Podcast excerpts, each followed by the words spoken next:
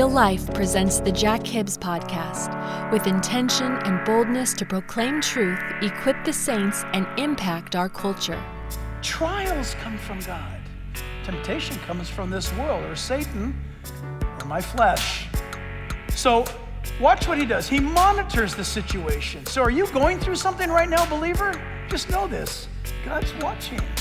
He's not watching to like, let's see what he does. Gabriel, Michael, as soon as he steps out of line, let's pop him one. No, he's making sure that the enemy doesn't go too far against you.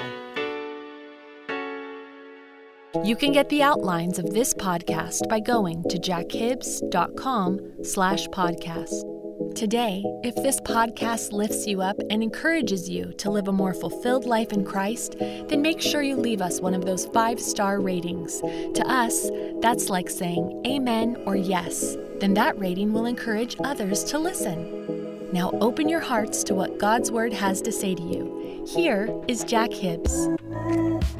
Greater is he that is in you than he that is in the world. But what we need to be careful, we need to be smart as believers regarding this, is the fact that if you're going to walk with Jesus, it's going to be exciting. There's no doubt about it. If you're not going to walk with him, then it's going to be a rough life. You're going to be a Christian. You go to heaven, but it's not a good trip. It's just tough. And some of the things, when I say that, power over my demons, I'm talking about over me, the dumb things that I decide for me. Okay, I'm not talking about fuzzy stuff. And so in life, you can leave a door open. Listen, if you have been delivered by God from alcohol, and you know that you need to stay away from that. If you're thirsty, you don't stop at Joe's Bar and Grill to get a bottle of water. Are you hearing me? You say, "Oh, I'm thirsty." If you're walking with Jesus, Jesus is going to say, suck it up, stop it. Go a few more miles, and there's going to be a water fountain right there. Are you hearing me? If you've got a problem with eyes wandering, God says, stop it. And you turn your eyes away. Listen, I'm just talking to the guys, getting ready for this afternoon. Look, guys, we know that when she's an eighth of a mile away, isn't it amazing the faithfulness of God? He'll say, Jack, look that way. And you have a choice, guys, right? I'm talking to you, don't I? He's so silent. I know you. I am one of you. The Lord will say, look away over here. And you go, you look away. And then he'll tell you, clear, it's all clear. Every guy knows what I'm talking about. Yep. And so you listen to him. Why? Because it's the little foxes that spoil the grapes. Well, what's wrong with looking? A whole lot. It doesn't go well for us.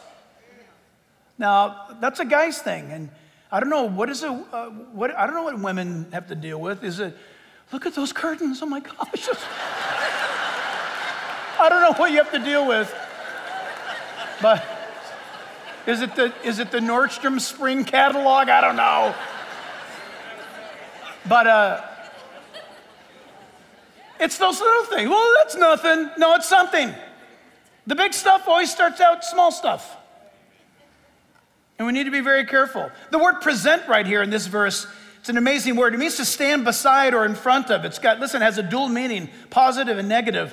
It means to stand beside or in front of, to be readily at hand. I would use the word usable. Think about that. To yield, to willingly place yourself under the authority of another in submission to. That's both positive and it can be in the negative, but to present yourself. And in this case, of course, watch, it's in the negative. Do not present your members as instruments of unrighteousness. So what does this mean? This brings us to this verse 13 that we have to have power over ourselves, or in this case, myself. We're going to make it personal. Power over myself. This is all important. The Bible says, stop it again. Stop presenting your members as instruments of unrighteousness to sin. So church, this is pretty vivid language he's using here. The word present is to bring yourself in front of, and it's to be used both ways. You can present yourself to be a slave of this world or a slave of God. And he says the word members. Now, I don't know what you think about when you hear the word members, but you probably already thought about it. But it's more than that. It's not just your private parts. Well, it's talking about your private parts. Present your private parts to God, not to things of sin, but to righteousness. It also means your hands, your eyes, as we mentioned earlier, your body. You're a Christian. You've been bought with a price. That's what the Bible says, right? You don't belong to yourself. God owns your eyes. He owns your nose. He owns your feet, your hands, and he owns your private parts. And Paul is saying, conduct yourself in such a way that you've got yourself in order, man. That your screaming demands that are in a second time, I want cheesecake and I want it now. You need to say, stop it. That's how we live. The Spirit of God in us uses the Word of God to go to war against those temptations that would easily lead us astray. And so Paul is saying one of the great victories of the believer's life is to present yourself, your members, everything, all of it, dedicated to God. I'm going to give you a series of verses, and you guys, it's lengthy, but you guys okay, right? You're going to do this, okay? So 1 Corinthians 10:13, no strange verse to any of us. 1 Corinthians 10, verse 13, this is amazing. Listen carefully. God is so good. Watch this. No temptation has overtaken you except such as is common to man. Number one, oh, Pastor, you have no idea what I'm going through. Well, I may not have ever gone through what you're going through, but I know this, that I've gone through something that's different, that has the exact same pressure upon my life as this issue you're going through is on your life. See, you know what the temptation is from Satan to tell us is, no one's ever had it as rough as you. Woe is me. Right? And then the next step is, I'm the victim here. No, the Bible says, can you kind of put a sock in that? That's not true. Number one, no temptation has overtaken you except such as is common to man. So don't freak out. Number two, but God is faithful. Somebody say amen to that. Amen. God is faithful. Watch this. Three, who will not allow you to be tempted beyond what you are able. You want to know why that's important? God's not the one doing the tempting. He's doing the watching. Did you know that your life cannot be attacked by the enemy forces of hell without getting permission from God? Now, that's not true for a non-believer. If you're not a Christian today, you're on your own. I mean, you're walking on hair, a strand of hair over the pit of hell if you're not a Christian today. Think about that. Satan's just throwing everything at you. And most of it he'll try to do with subtle means. But God, listen, God cannot. Is there something God can't do? There's a lot of stuff God can't do. He can't be stupid, for one thing, right? He can't lie. And he can't tempt you. He won't tempt you. Trials come from God. Temptation comes from this world or Satan or my flesh. So watch what he does. He monitors the situation. So are you going through something right now, believer? Just know this. God's watching. He's not watching to let's see what he does, Gabriel, Michael. As soon as he steps out of line, let's pop him one. No.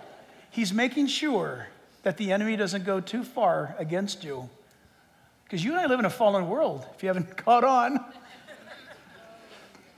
Who will not allow you to be tempted beyond what you are able, but with the temptation will also make the way of escape that you may be able to bear it.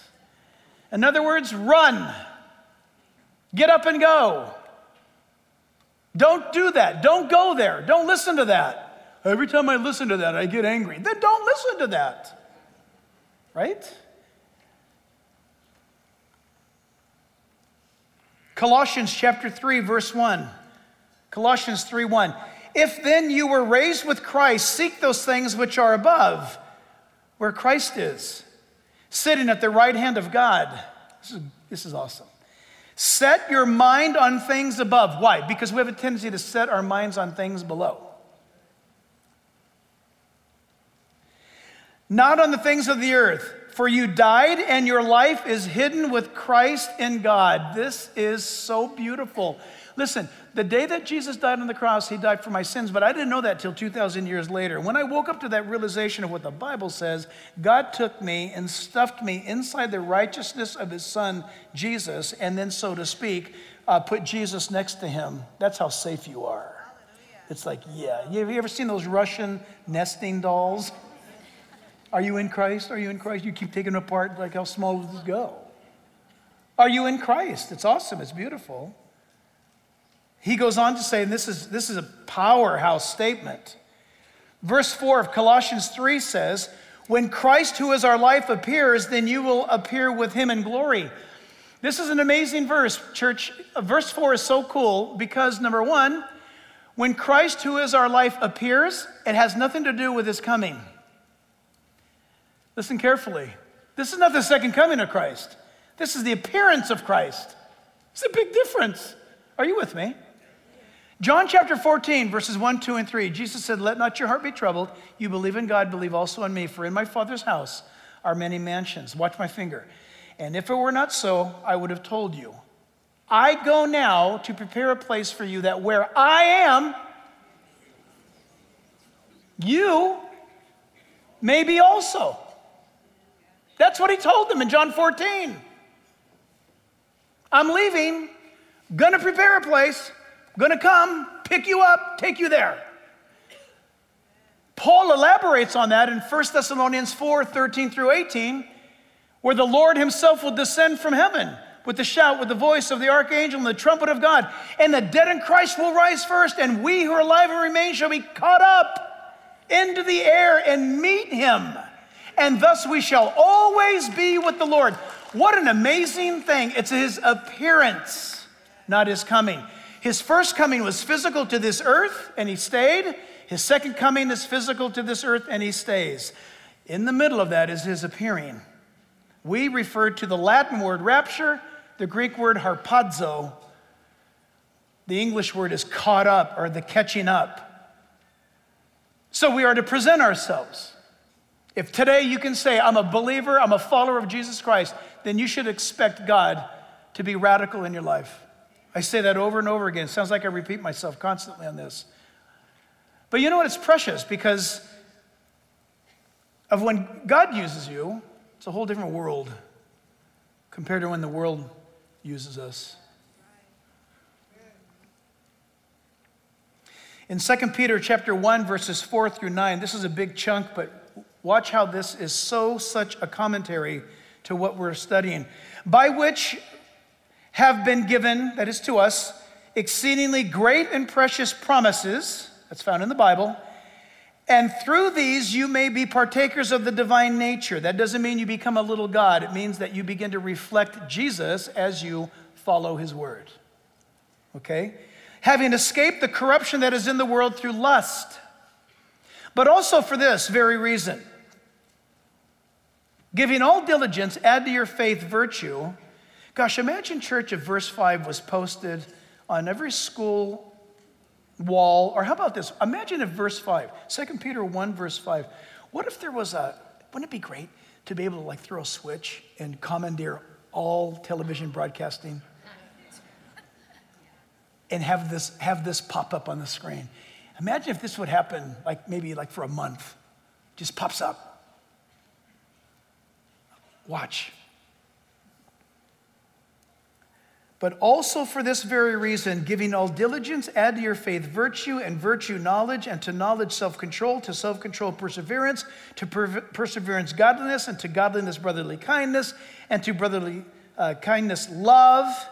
For if these things are yours and abound, you will be neither barren nor unfruitful in the knowledge of our Lord Jesus Christ. Imagine if the world saw that for a moment. Just saw it. They didn't have to believe it. They just saw it. Do you know what the Holy Spirit would do? He would start bugging them in their head about, you need to be kindly, affectionate, and tender to other people. You need to be gentle. You need to be persevering. You need to be, imagine that. Our culture would never allow such a thing. You know, think of that though. Because those words are powered by the Holy Spirit. Verse 9 says, For he who lacks these things is short-sighted, even to blindness. He's describing a backslidden believer. And he has forgotten that he was cleansed from his old sins. That's amazing. So the power over myself. So I present myself. The word instruments here is a tool or implement of war. I like this kind of thinking. A weapon of destruction, the word means or implies that it's a soldier, that it's been fitted up for armor to be placed into battle. Listen, this word right here is that in God's family, we are challenged. Do not present your members as instruments of unrighteousness to sin. We are either engaged for the kingdom of God to advance his righteousness, or we are in the enemy's camp, and we are endorsing and pushing unrighteousness. One or the other. And if God turned us inside out, the answer would be displayed right here. Whose kingdom are you fighting for? What kingdom matters to you? Are we dedicated to him?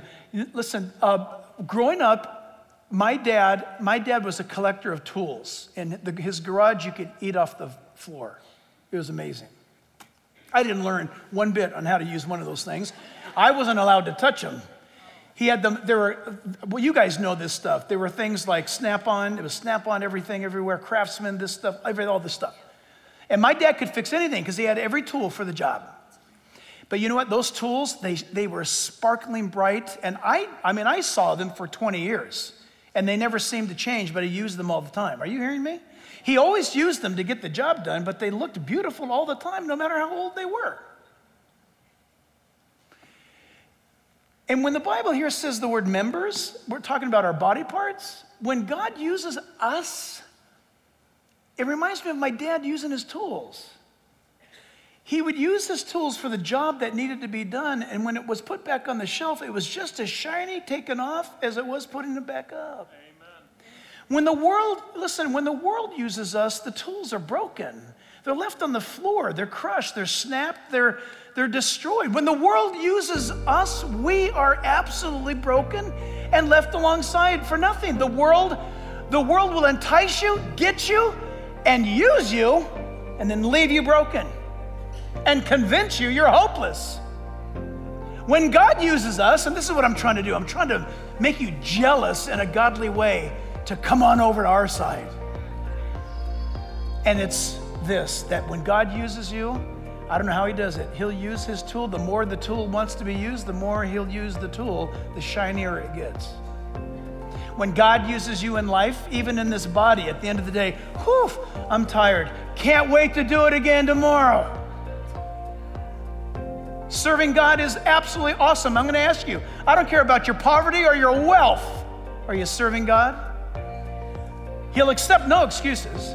What you have, are you using for his glory? And you'll know it. Those who do are thrilled about it.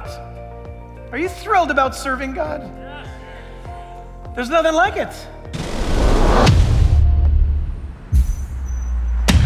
This Jack Hibbs podcast, as well as all the broadcast outreach opportunities, are listener-supported. Will you consider partnering with us through a special gift? Go to jackhibbs.com to learn more and stay connected.